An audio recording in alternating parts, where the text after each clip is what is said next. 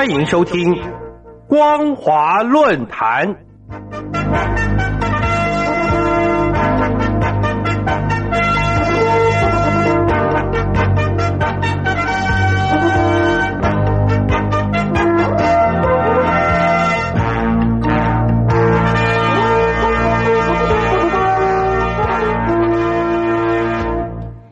朋友您好，欢迎收听光华论坛，我是王琦。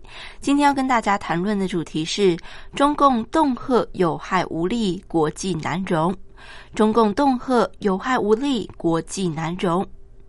各位听众朋友，共军东部战区宣布将在台海与台湾南北两端进行实战化演练，中共官媒也随后恫吓，明天在台湾岛上空演习也不是没有可能。针对此事，蔡英文总统回应表示：“这是没有意义的事，不会为国际社会所接受。”蔡总统的劝诫是忠言逆耳，中共肯定听不进去。但此举根本损人不利己，如果仍然执意为之，只能以愚蠢来做形容。中共这一次的演习决定，骨子里是集舆论战、心理战、法律战为一体的三战作为，目的是形塑出准战争的军事佯攻氛围，达到影响国际，特别是美国和台湾民众的心理。但是这一种出自政治与心理谋略的算计，并没有办法达到中共设想的野心。事实上，从二零一六年我国政党轮替以来，中共就逐渐的收起软的一手，增加硬的一手。这几年来，中共针对性的演习无数，更搭配高频率的基建扰台行动，但始终无法动摇台湾两千三百万人的信心。过去无法让台湾就范，这次半包围式的演习也无法达到他的目的。虽然许多媒体都用中共首度在台湾南北进行军演的文字来呈现，但早在一九九六年三月，在我国第一次举行总统直选前，中共就朝着我国基隆和高雄的外海发射飞弹。这个行动是继一九九五年七月到十一月之间，中共以飞弹发射及派出战机和军舰，针对台湾进行针对性的演习之后，又在一波企图以武力迫使我国就范的准战争军事行动。事实证明，中共非但没有吓到台湾人民，反而激发了台湾人的反抗意志。最后的选举结果完全与中共预想是相左的。这无疑是台湾两千三百万人民以总统选举结果所展现的集体意志，也严正告诉中共：如果想要单方面使用强制手段，是不可能有效果的。这一番中共企图故技重施，显然没有从过去的经验学到教训。这也显示，从两岸关系的角度来看，中共舍协商的方式不用，意图以武力强加他们的意志在台湾人民的身上，非但无法达到效果，也将使得两岸关系渐行渐远。在两岸关系中，意图以利服人，不仅有害无利。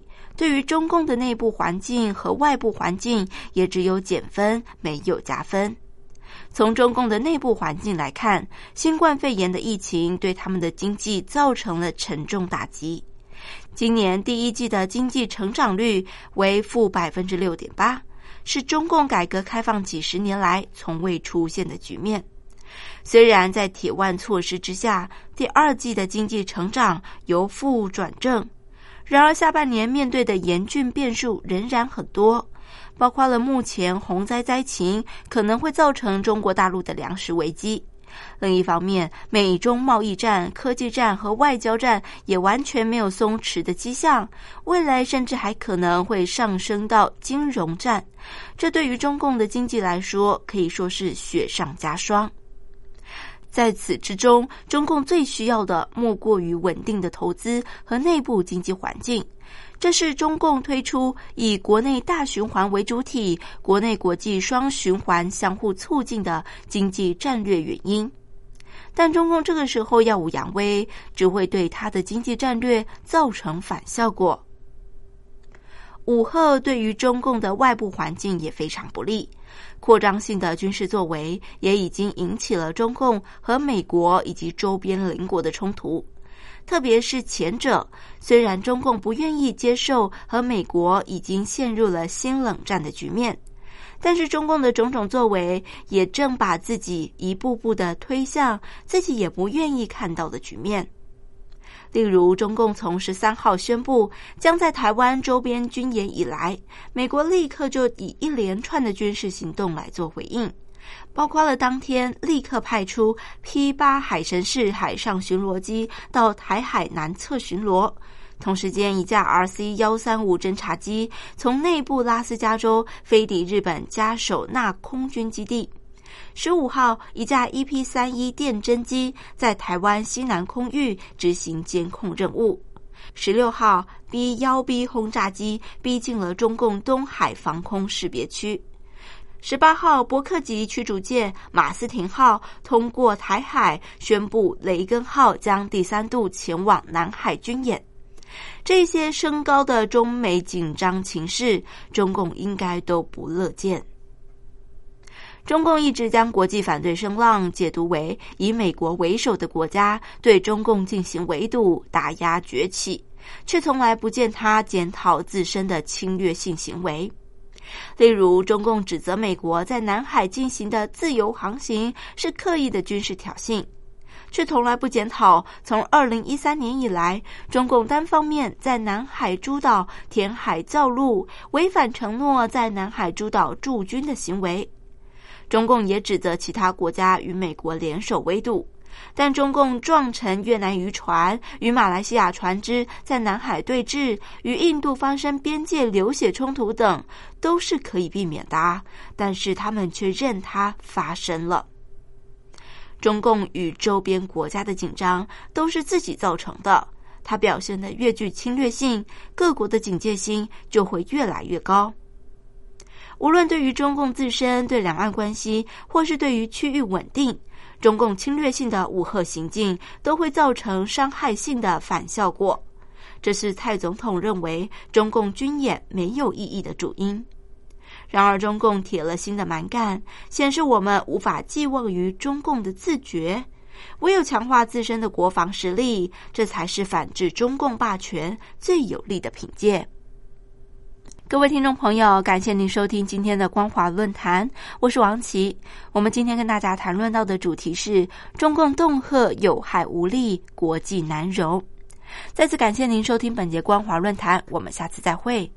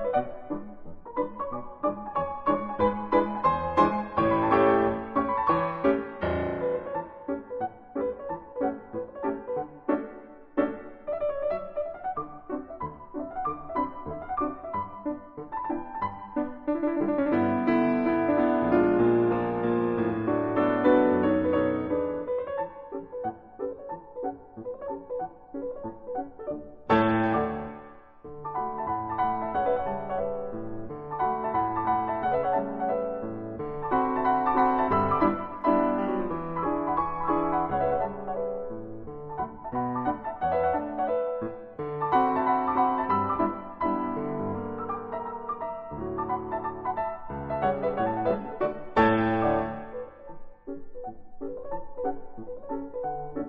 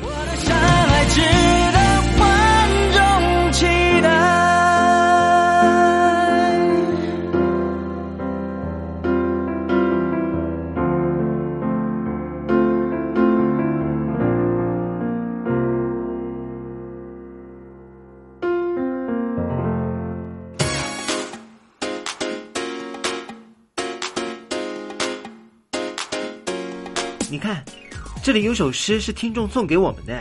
我看看，光鲜亮丽，华美出众，传递讯息，情意无穷。哎，这四个句子的第一个字连在一起就是光华传情。哎，没错，这就是我们光华之声的写照啊！不管是我们的节目还是我们的网站，随时都有让人耳目一新的感觉。收听我们光华之声的节目，能够让你掌握世界的脉动，走在人群之中，能够有自信的啪啪揍啦！啊，这是一定要的啦！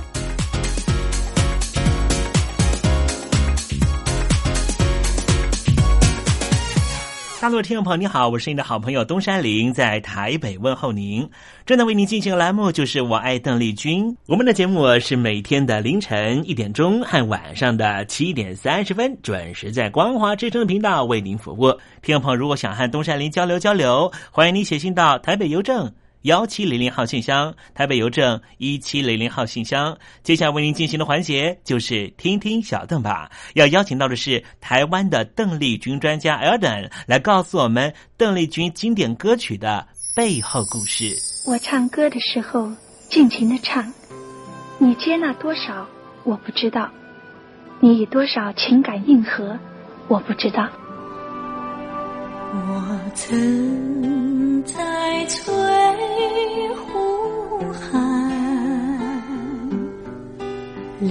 下我的情感，如诗如画，似梦似幻，那是我，那是我的。初恋。你有多久没重温邓丽君歌曲？那一个个音符，曾在你我心湖上激起圈圈涟漪。如今水波不兴，还是宛如死水。邀请邓丽君再次吹拂，重新感受自己。听听小邓吧，听听小邓。然而他是否依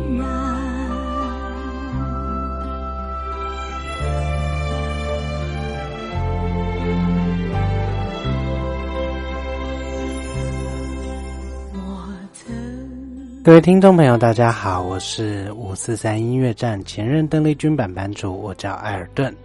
今天在听听小邓吧这个单元，想和听众朋友分享的是邓丽君姐姐翻唱自小林幸子，呃，非常著名的作品《Do Ma Lady》，呃，翻成七木，嗯，七木，呃，这个择良禽而栖的这个七木，哇，这个歌名听起来还蛮具玄机的，到底是什么意思呢？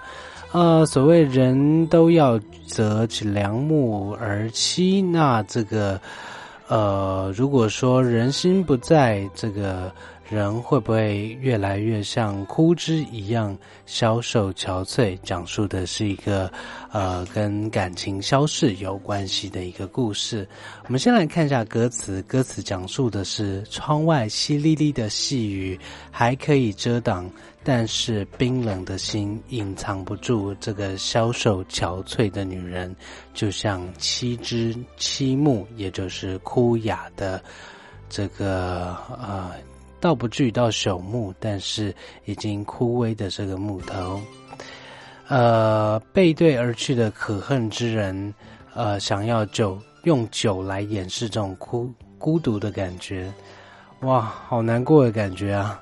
不如我们先来听一下小林幸子的原唱，相信听到节奏，听众朋友一定会知道是哪一首歌。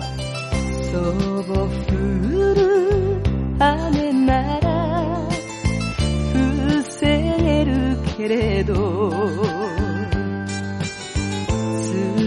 たい心は隠せない。痩せた女の隣に背中を向けた憎い人。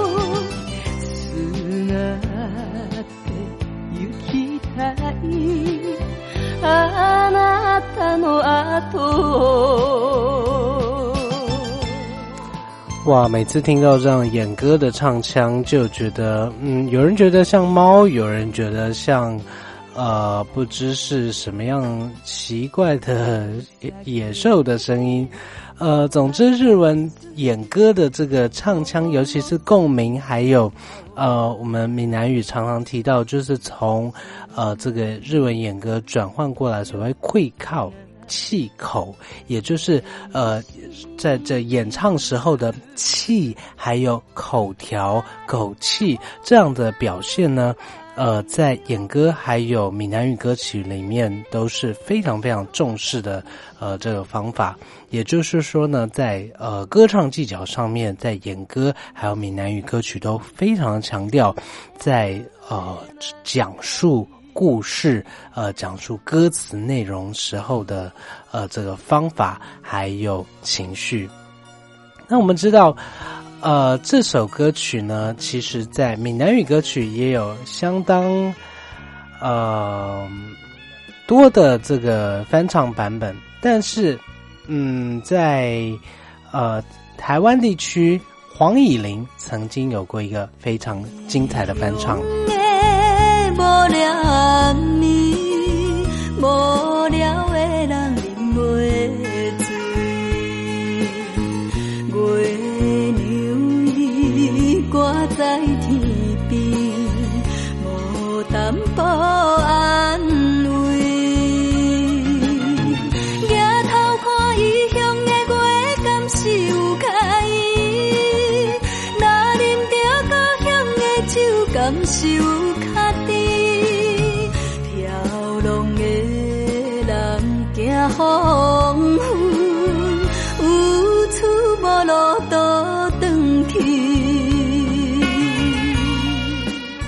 说到黄以玲这个名字，在闽南语地区的听众朋友绝对不会陌生。那就算是对闽南语歌曲不熟悉的听众朋友，呃，我想邀请呃这些嗯中国大陆的朋友，还是人有耐心的来感受一下台语，也就是闽南语歌曲的魅力所在。我们可以听到他的唱腔的部分非常受到日本演歌的影响，所以呢，在这个。呃，气土的位置呢，会非常强调要这个胸声共鸣之外，也要用横膈膜的力量把气，呃，梗在这个胸腔还有喉腔中间，造成一个演歌唱腔的气势以及转折所在。呃，所以就算听不懂这样的语言，但是我们还是可以从那样子共鸣位置，还有这个发声技巧上面感受到啊。强烈的来自歌者这边的情绪转折，以及呃，在这个唱腔塑造的特色。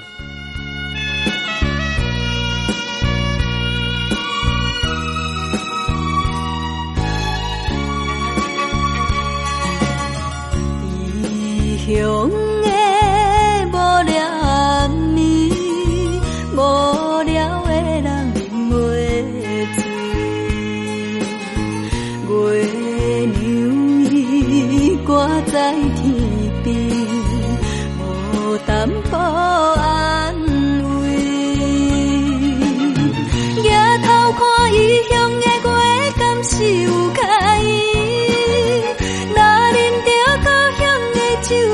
是有卡甜？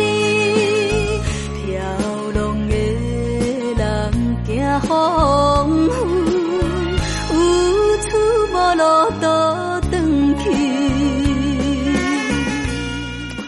如果您听惯了《中国好声音》，如果您听惯了呃这些选秀节目上面参赛者的唱腔，呃，艾尔顿会邀请您好好的来感受一下，呃，这些呃闽南语歌曲还有演歌歌曲里面的这些细致的呃这些唱腔转折以及唱唱腔塑造，那。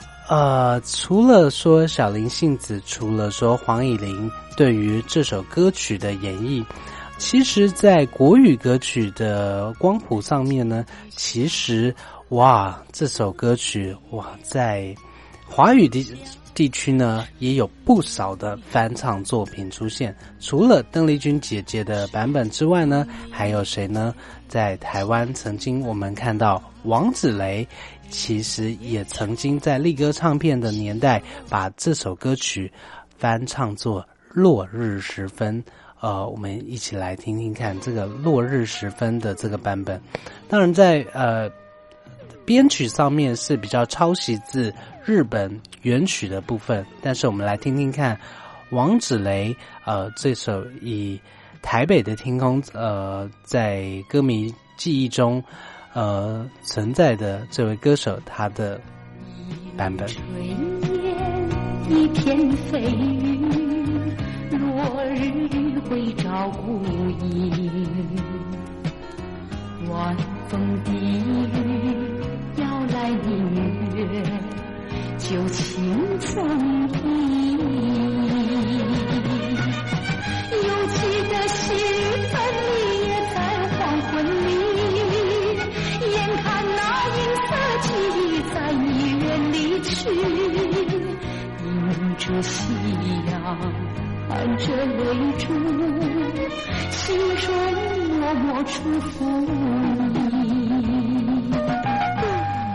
但是说到这首《落日时分》，真正要把它唱红的，并不是小林幸子本人，也不是王子雷，而是呃，在一九六零年代开始在台湾发迹的崔台清崔姬。话说呢，一九六七年。崔台青只有十六岁，他有一天到中泰宾馆去游泳，正巧呢，在这边呢就举办了一个歌唱比赛。一时兴起的崔台青呢，就开始呃决定去报名参赛，结果就在中泰宾馆开始他的驻唱生涯。然后之后被台视的导播发掘，加盟台视，在群星会呃这个年代呢就开始演唱国语歌曲。那至于这时候。呃，崔台青也在台视的《欢乐周末》里面呢，呃，开始一种新的表演模式，就是演唱加上主持附带的外景节目。那回忆起崔姬的这个表演风格啊，回想起来真的是呃历历在目。不管是崔姬的这个舞台秀，还有秀场的这个风格，真的是。时代绝对不会忘记的一个深刻记忆。那不如我们也来听一下崔台青对于这首《落日时分》的演绎版本。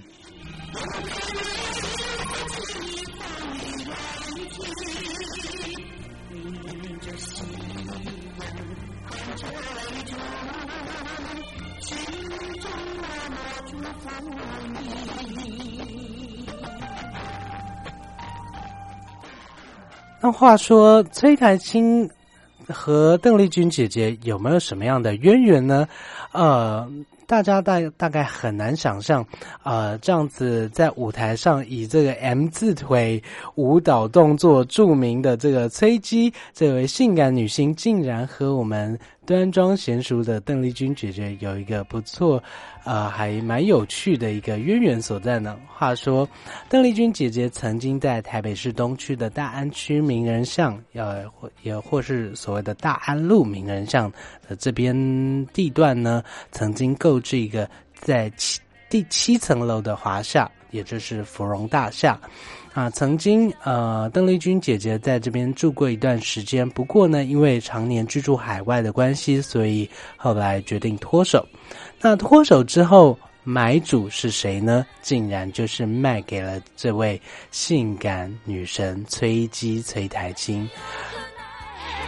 谁叫我你？但是又何奈？